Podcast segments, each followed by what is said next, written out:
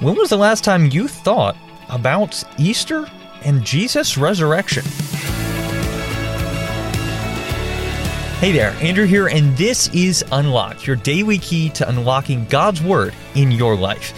So wait a minute, Easter in October? What, what are we talking about here?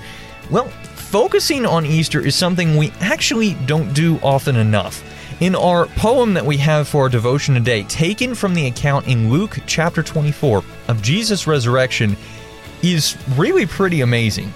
It was written by L. Nagel and is called The Tomb. In stillness before the day, feet tread, afraid, of wakening the dawn, Sabbath gone. Mourners come, these did not run, when hope was dethroned, when nail drove through bone. Black space yawns where door should seal them out, him in. One step in, crowding to see, where is the body? Seeds of hope dislodge despair.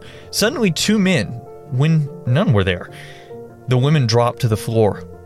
In this place of death, you seek life? Did the sun not say, look for me on the third day? Trembling, they rise. Joy shines through eyes as they realize our Lord is alive.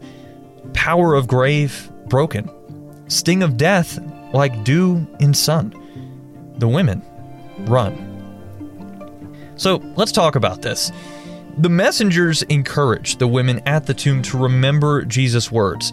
And Jesus said he would come back to life, and he did. What questions do you have about the resurrection of Jesus?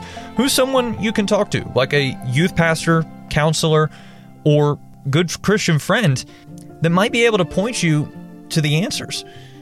Now, as you and I can read in Luke chapter twenty-four, verse eight, and they remembered his words.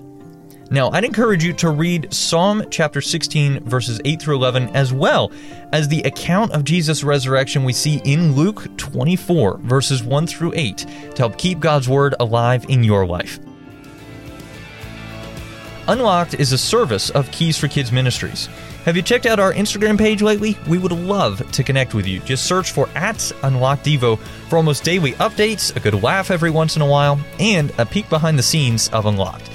Now, be sure to check back tomorrow because Emily is going to be asking for some faith with a side of certainty. But until then, I'm Andrew, encouraging you to live life unlocked, opening the door to God in your life.